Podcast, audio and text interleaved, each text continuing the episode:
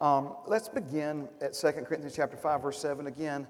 Um, we're not going to stay in that passage very long, but I do want us to, to begin uh, there.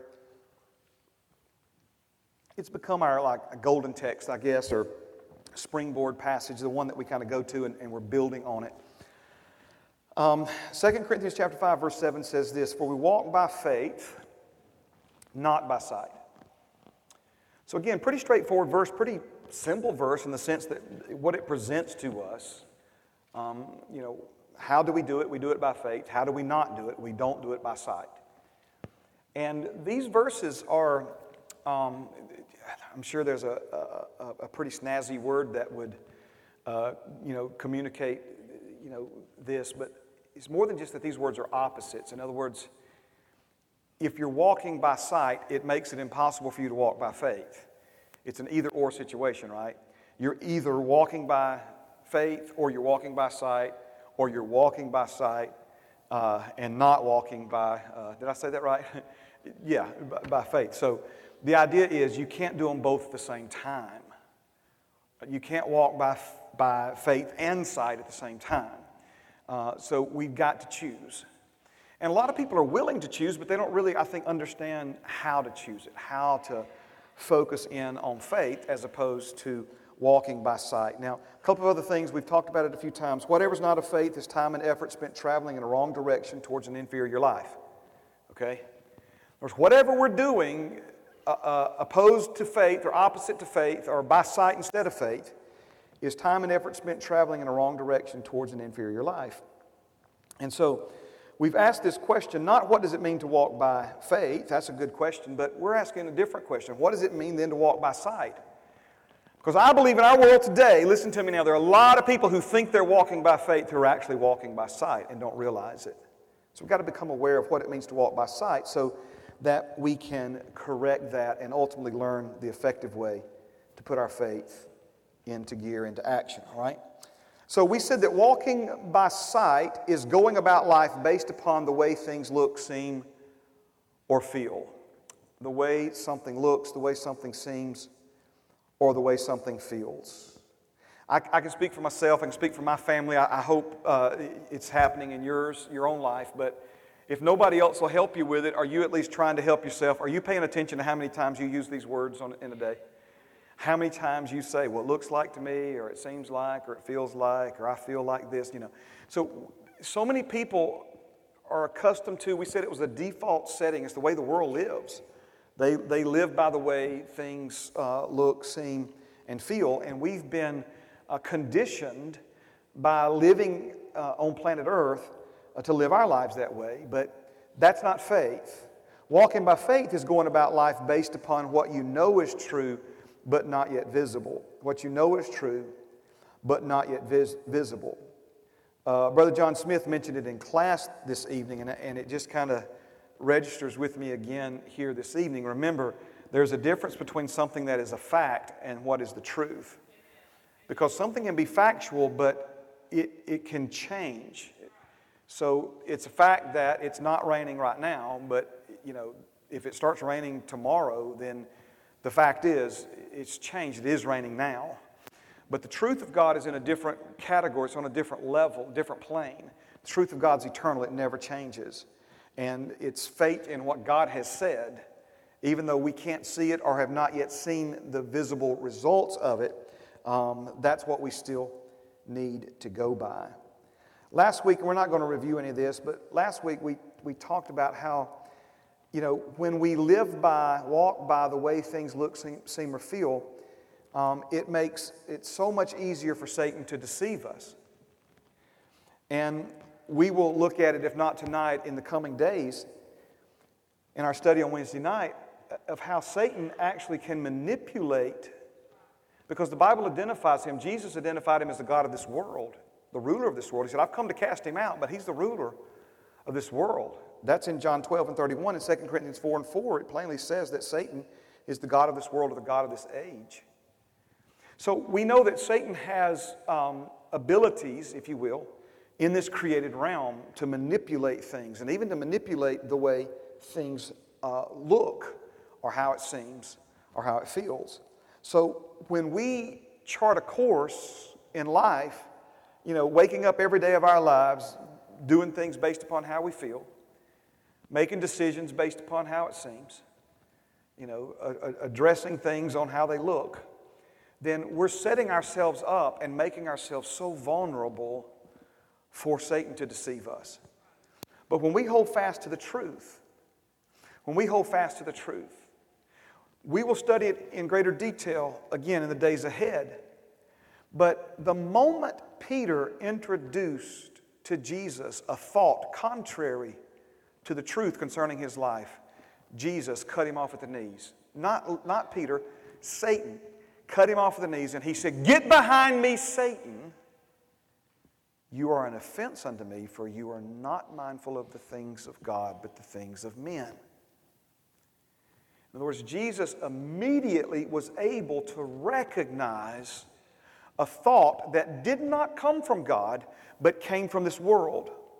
A subtle effort using someone very close to Jesus if you understand the context, Jesus had just told these men that he was going to have to be crucified and die. And Peter stepped up and said, No way, we will not stand for that. We're not going to allow that. Now, if you fast forward to the Garden of Gethsemane, you see Jesus knew what was coming and he was begging his Father for a way out of that. What did Satan do through a Peter who was, you know, obviously not seeing the bigger picture and knowing the full truth? Peter thought he was being kind and considerate. Peter thought he was establishing his loyalty to Jesus. Peter thought he was being the big man and the leader of the disciples, right? When he steps in and says, Oh, no way, we will not allow that one minute, Jesus. What he didn't realize is he was trying to introduce into Jesus' thinking another way, an alternate route, something other than what his father had declared, right? And Jesus recognized it and, and identified it and then rebuked the enemy for who and what he actually is. All right?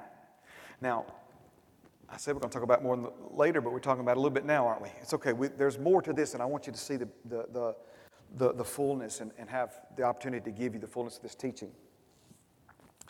But I felt impressed this afternoon to, to at least mention this tonight in the beginning because we have got to allow the Holy Spirit to help us recognize when the enemy is trying to pull our chain.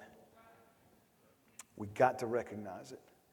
We cannot allow his thoughts and thinking in our minds, not even for one. We can't enter, we talk about entertaining a thought. Quit entertaining those thoughts. Get them out of there because that becomes the crack in the door. Because remember, he wants to line your thoughts up with the way things look, seem, or feel. Line your thoughts up, line your words next, and then your actions.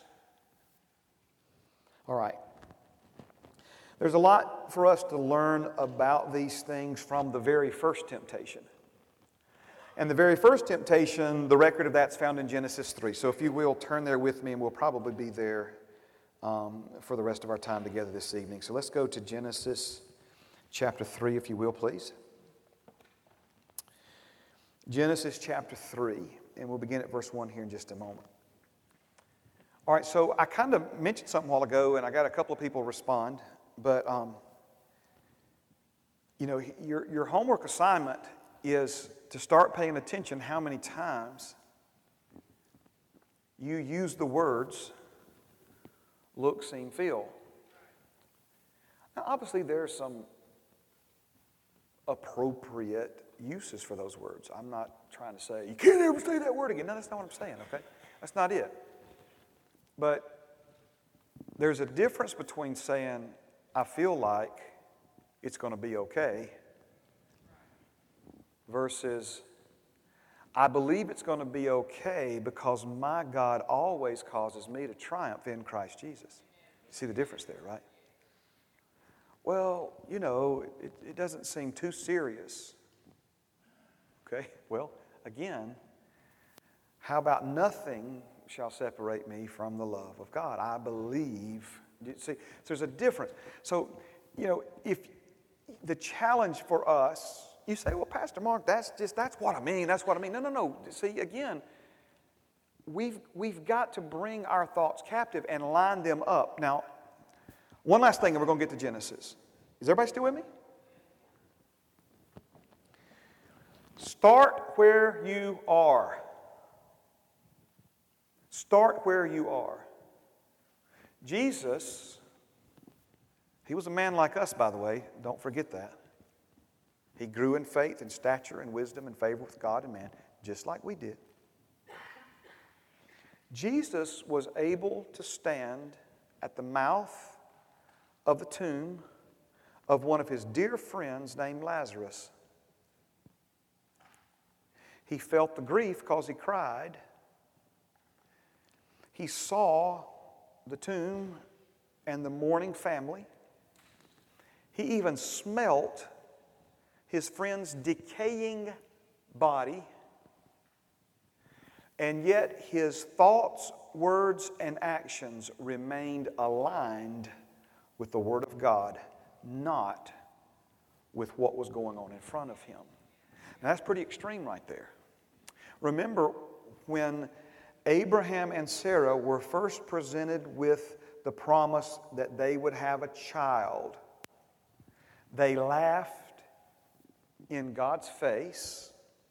It seemed so ridiculous an idea, so impossible an idea because what at this point their thoughts, words, and actions were aligned with the way it looked, the way it seemed, and the way it felt.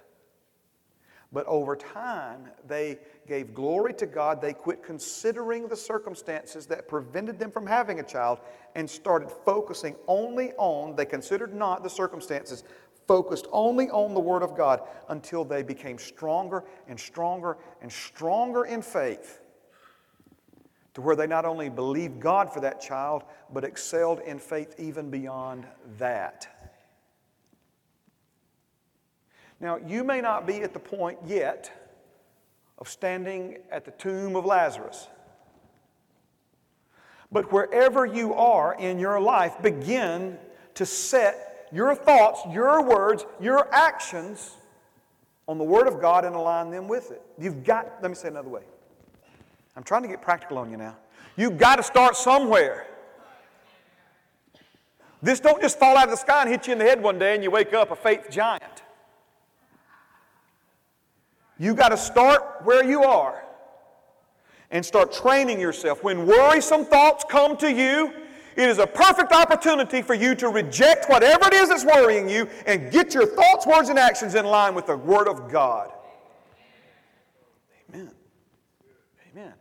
And the next thing you know, you'll be able to line your thoughts, words, and actions up with even more trying situations, more challenging issues, more difficult problems.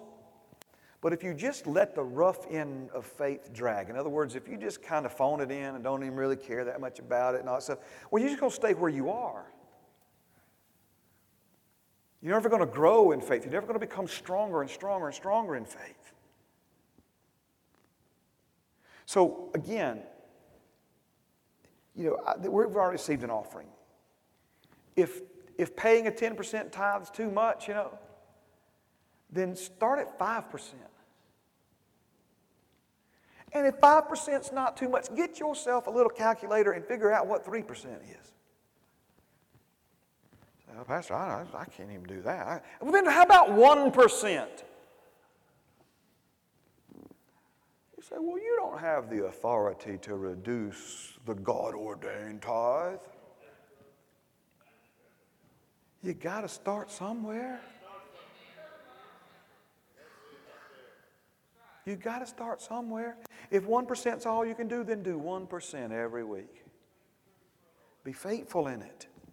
Ask God to help you. But at least line, when it comes to your money, line up 1% of your finances with what God has said. And ask Him to help you with the rest. We thought about doing like a, a, membership drive at Heritage, you know, and do like um, come join now and like half price tithes for the month of March or something. But That's not what I mean, and y'all know that. Okay. Hot dogs, yeah. Hot dogs, an umbrella, a free umbrella with a church logo on it, and 5% tithes for the month of March. Um, come and get it while, while, before, while, while supplies last. Amen. I, have said this before. We had a, it was one year we did the fall festival several years ago. It was one of the largest crowds we've ever had. I mean, you couldn't hardly walk out in the parking lot. And, and um, Matthew told me later, he said, You know, I had to get control of myself. He said, Because I almost grabbed a hot dog and jumped up on the table and started screaming at the people, We'll give you a hot dog on Sunday if you'll just come and receive what God has for you. uh, I've never touched a hot dog since. I don't think that I hadn't thought about that. So. You've got to start where you are.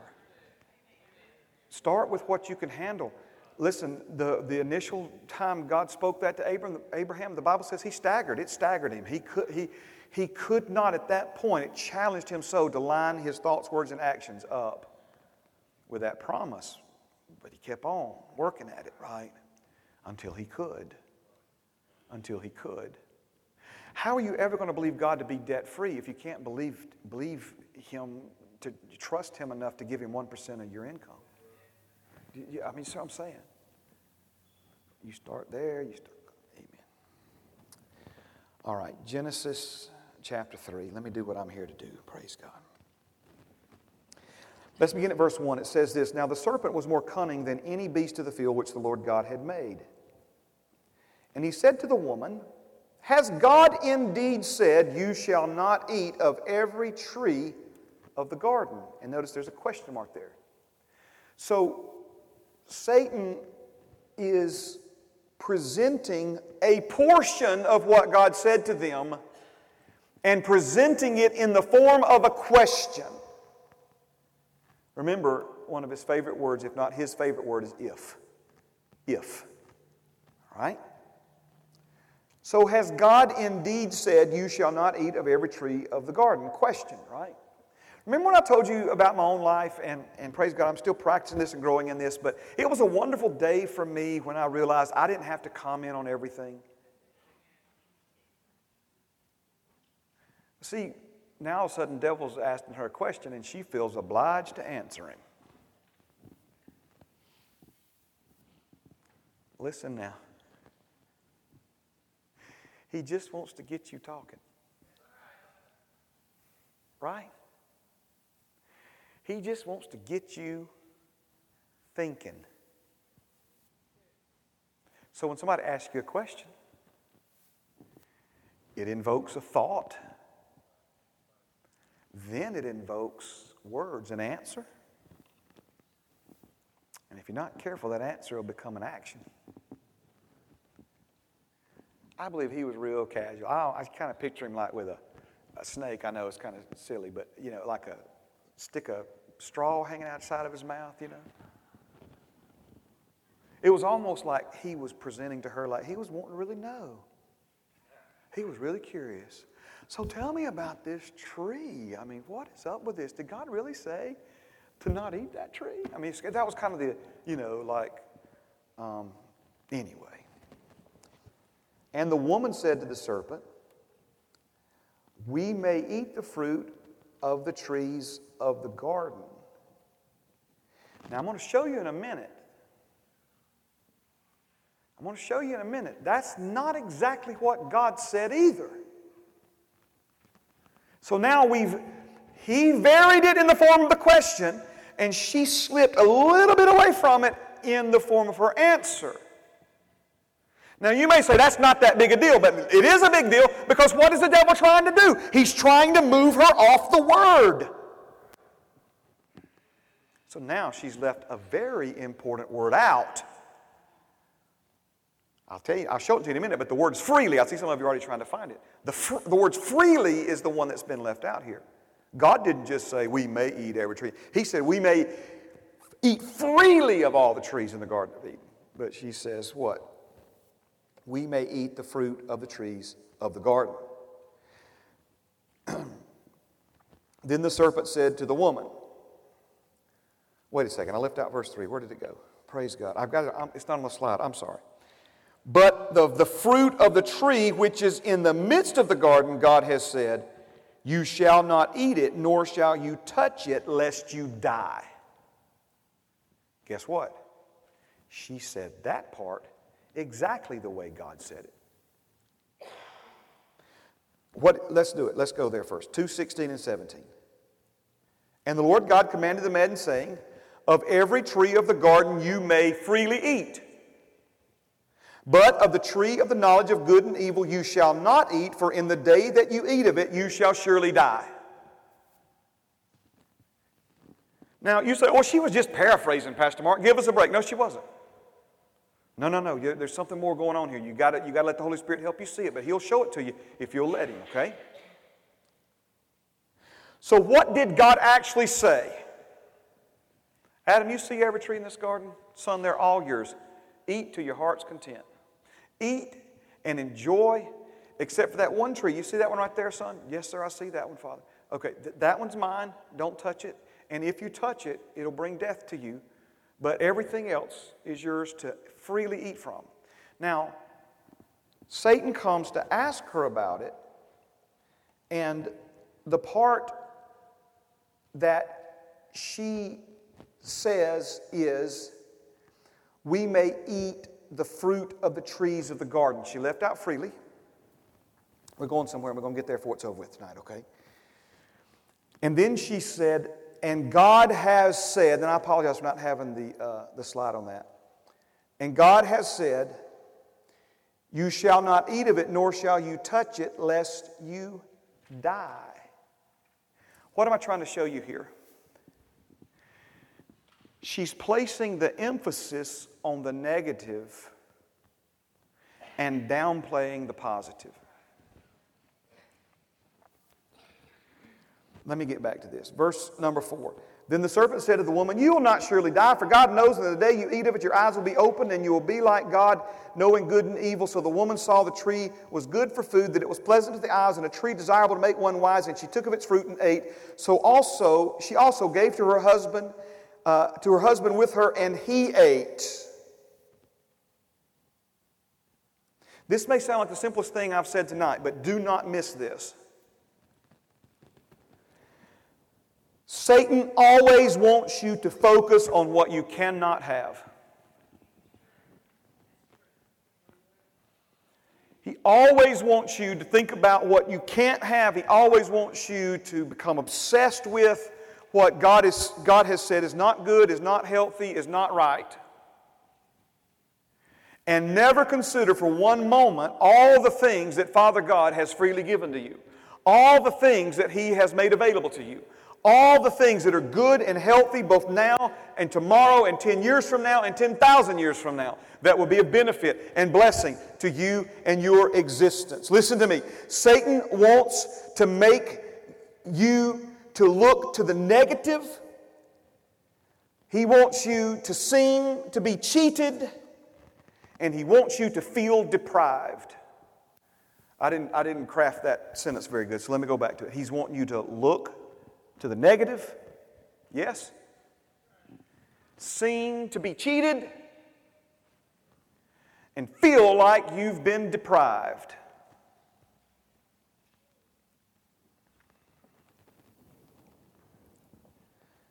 God didn't say, eat that tree, you'll die, and anything else you want, I guess you can have. No, that's not how He said it. He said, Of every tree in the garden you can freely eat it, but of the tree of the knowledge of good and evil you shall not eat, but in the day you eat it you shall surely die. Now, it is important to note that up until this point, Adam and Eve have lived their life by faith.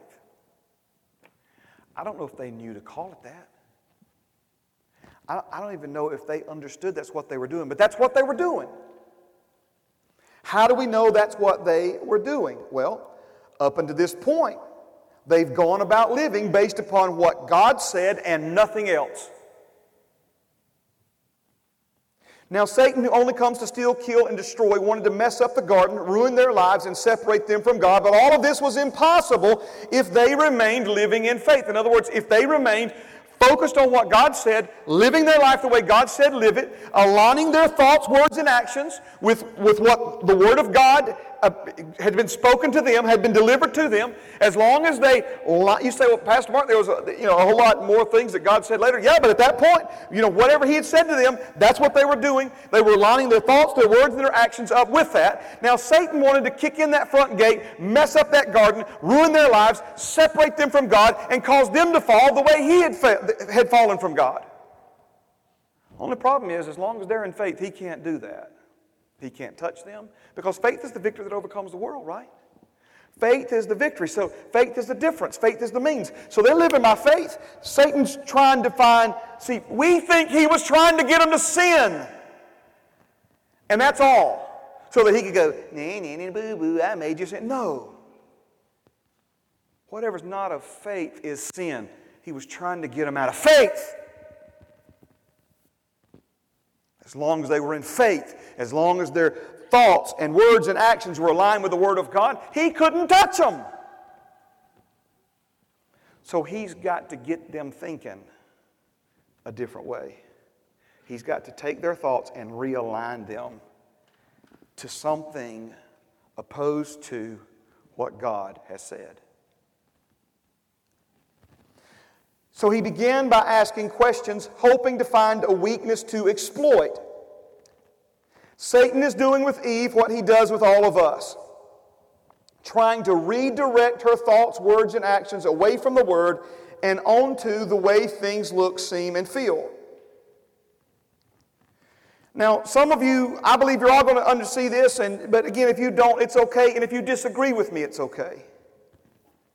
But the Holy Spirit kept bringing me back to verses 2 and 3. He kept directing me back to these verses to read them over and over and over again to see something that may not be initially obvious. And I've already mentioned it a little bit tonight, but let me try to explain it in, in fullness.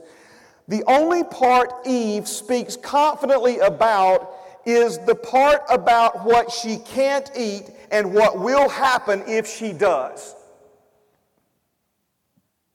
Again, and the woman said to the serpent, We may eat the fruit of the trees of the garden. But of the fruit of the tree which is in the midst of the garden, God has said, You shall not eat, nor shall you touch it, lest you die. You say, Oh, Pastor Mark, how, how can you tell what she was thinking or how she said that from these verses? Well, the Holy Spirit wrote this. And He will help us see these things and understand these things. I believe, hear me out fully, and then you decide, let the Holy Spirit help you decide for yourself. I believe there was a reluctance in her voice. I believe there was a disappointment expressed in her tone. She only included the God said part, right? In other words, if you're wanting to be bold about something, if you're wanting to establish something eh, to someone or to some challenging situation, then you say what God said, and if you really want to establish it, say that He said it. You follow what I'm saying? Devil, get up in your grill. Devil, God said He supplies all of my needs according to my riches and glory. Do you see the boldness there? Do you see the confidence there? I mean, you can just say the verse, you can even say where the verse is, but there's something about when you say, My God has said this. The only part she said God said in front of was the part about what she can't eat and what will happen if she does. Again, where was the confident and bold and joyful response that maybe should have sounded something like this Oh, no, you stupid devil, you're wrong. My loving God, my creator, My Heavenly Father, He has given me every single tree in this garden to eat from until my heart is content, and every single tree in this garden is more fruit than me and my husband and my children one day will ever be able to eat. As a matter of fact, let me tell you how good my God has been to me, devil. He has given me so many trees, I could eat off of one every day and wouldn't eat off of all of them for the next five years. You See the difference there? Well, you know, we, we may eat from these trees, but that one over there, we can't have none of it. I feel so deprived. It seems like God's being so unfair. It looks to me like we ought to be able to eat anything we want.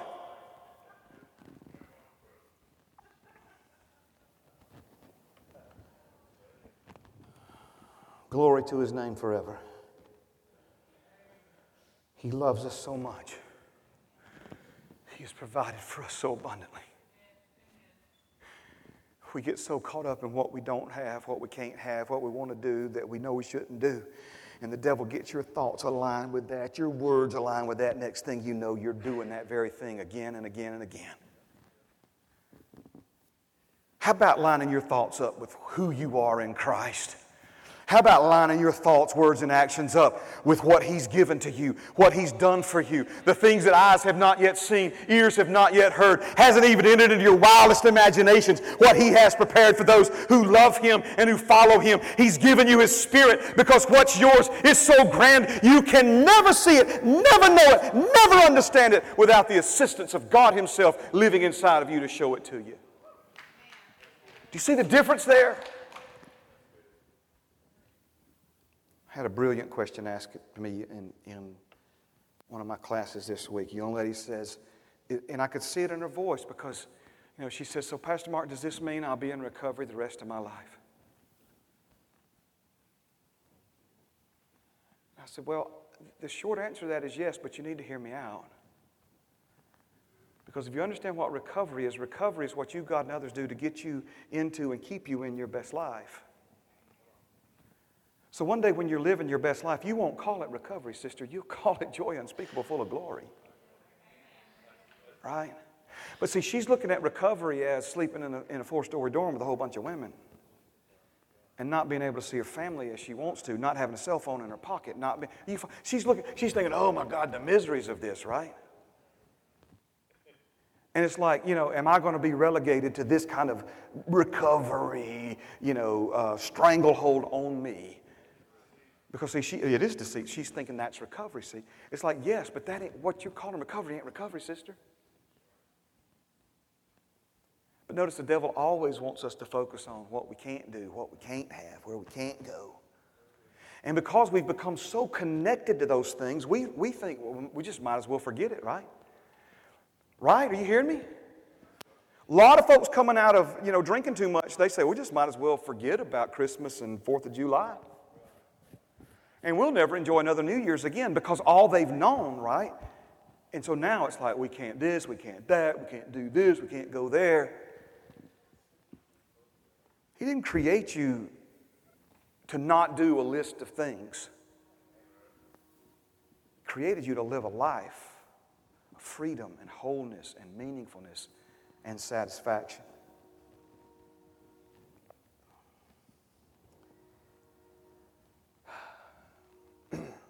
I don't hear thankfulness in her voice. Do you? I don't, I don't hear it. And I don't hear, again, the word that she left out freely. right? Rather than focus on what she could freely do, now the enemy has got her thoughts shifting towards what she is not free to do. And he's telling her if she will do what she's not free to do, it's going to set her free like she's never known freedom. Wrong. I don't hear thankfulness in her voice, and I believe this was the crack in the door Satan was looking for. He said, You'll not surely die, for God knows the day that you eat of it, your eyes will be open, and you'll be like God, knowing good and evil. Satan is trying to get her to look at the fruit in a different way. Did you hear me use that word? A way other than God's way of looking at it. Now, on the surface, that may not seem like that big of a deal. After all, we are open minded people. I mean, after all, closed mindedness and intolerance are such terrible crimes in our world today. It's deceit. It's deceit. I don't mean narrow minded judging people who are breaking God's commands. That's not what I mean. But I mean narrow minded, like if it ain't in the Word, it ain't us. If it ain't in the Word, it ain't me. Well, you know, times have changed, Pastor Mark. It's, you, you, gotta, you gotta. No, no, no, listen, it's an ancient book, but the answers are timeless. And anything God's ever told you to stay away from, it's because He loves you and He knows that it may seem appealing on the surface, but it ends in death.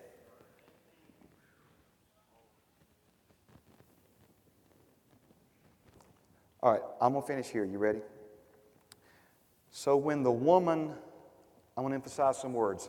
So when the woman saw that the tree was good for food, that it was pleasant to the eyes, that means pleasurable, that it touched her inwardly. It was, it's like when you behold something beautiful. I've heard people say all my life that it was something was breathtakingly beautiful. You ever heard that? Amen. Breathtakingly beautiful. I've heard that. I've probably even maybe used that a time or two, okay? I was in Yellowstone National Park with my family, and of course, Pam's sister and brother in law live up there now. We were, we were there with them. And I was on a trail, and I came around a curve in a trail, and there lay out before me place called Jenny Lake. Lou, it took my breath. I literally went, but not like somebody startled me or something like that. I went, and then I started to cry. I, I know it sounds crazy. It's absolutely one of the most gorgeous, beautiful, breathtaking scenes I've ever stood in front of on planet Earth. It's a lake that was caused by a glacier. The waters are clear and deep, it's still, and behind it is a beautiful mountain and the mountain reflects in the lake. Words don't describe it. Picture, I, they showed us pictures of Jenny Lake. Hey, y'all, good. We'll take you here when y'all get here. It's like, okay, sounds good, you know. Nothing prepared me. So when it says it was pleasant to her eyes, that's a little bit misleading. She saw it in a way that caused an emotional response within her. It's something that touched her, that caused her to desire it inwardly. All right? It was pleasant to the eyes and a tree desirable to make one wise. She took of its fruit and ate. She also gave to her husband with her, and he ate. So we're talking about the way things look, the way things seem, the way things feel, right? So let's just break it down as simple as we can. The fruit looked good. Looking at the fruit in a different light caused her to feel something for the fruit. It now seemed reasonable to eat the fruit. See how that works? She looked at it in a different light, which created an emotional response, a feeling in her. You know, we talk about, men have feelings for whatever, you know. Isn't it funny how we talk about, man, I love my car, you know what I'm saying? Oh, I love my this. Well, that's okay. I mean, let's be careful about using the words love like that carelessly, okay? But again, we're talking about something that creates an emotional response in us. Yes, an object. I'm not talking about another person, I'm talking about an object. All right? So if you can understand that, then you understand that when she saw that fruit in a different light, now, you know, something that would actually benefit my family, something as a mother, maternal instincts, instincts, a wife, you know.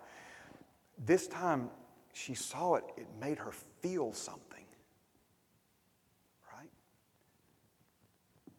And so it just seemed reasonable now. You think, how could she go from it being like so definitive to like, man, this is actually going to make everything better. It's because her thoughts, her words, and then her actions shifted from what God had said to the way it looked, seemed, and felt. say that Satan won because he got him to sin. Yes and no. He won because he got him out of faith. The shield of faith, remember that? The defensive part of our armor quenches all the fiery darts of the enemy. Anything he throws at you, it can't get through the shield of faith. That's why he's trying to get you to lower the shield. Right?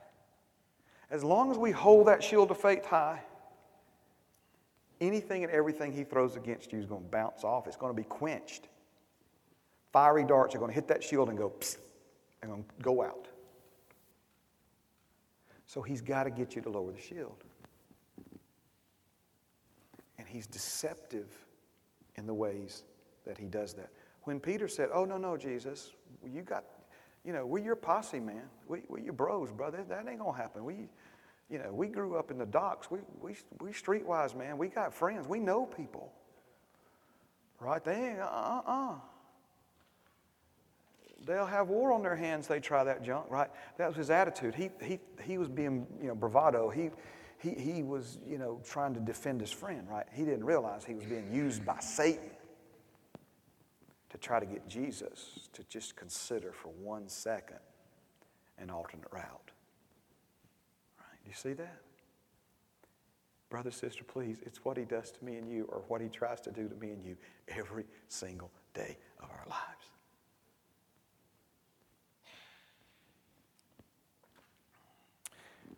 Not anymore, amen? Not anymore. We're learning. We're learning. Practice this, please. Practice this, please. Practice this, please. She looked at the fruit. Looking at the fruit in a different light caused her to feel something for the fruit. It now seemed reasonable to eat it. Stand with me. Praise God. Oh, Father, we love you, and you're good to us. You are so good to us. Father, forgive us, first of all, for allowing the enemy to get our thoughts on forbidden things that would ultimately kill us and end our lives early, to the point that we become so obsessed and consumed with what we can't have that we, Lord, lose sight of you and all that you've given to us and the wonderful, bountiful things that you have freely given to us, and that we may freely eat, and that we, that we may eat in freedom, and that we may eat and remain free, Lord. Freely eat them and be free while eating them, and eating them and remain free. Free, free, free, free, free. Father, it's your, it's your desire for us, Lord, not to be caught up in our desires of our flesh and all the things that the enemy tries to tell us and lies and not ever going to have any fun again, never going to enjoy a holiday again, not ever going to enjoy a birthday again, can't do this, can't do that. Blah. Oh, Father, what, what you have made available to us, the joys of salvation, they are so, so, so. Father, they don't even. They don't even belong in the same sentence. The joys of salvation are so much greater than the pleasures of sin. Help us to learn it, Father. Help us to know it. Help us to experience it. Father, as we look to the remainder of this week, thank you for blessing what we put our hands to, helping us do, Lord, what you've created us to do, put us on this earth to do. In Jesus' name, amen and amen. Hey, I failed to announce this earlier. If some of you could help, we got some tables and stuff to move.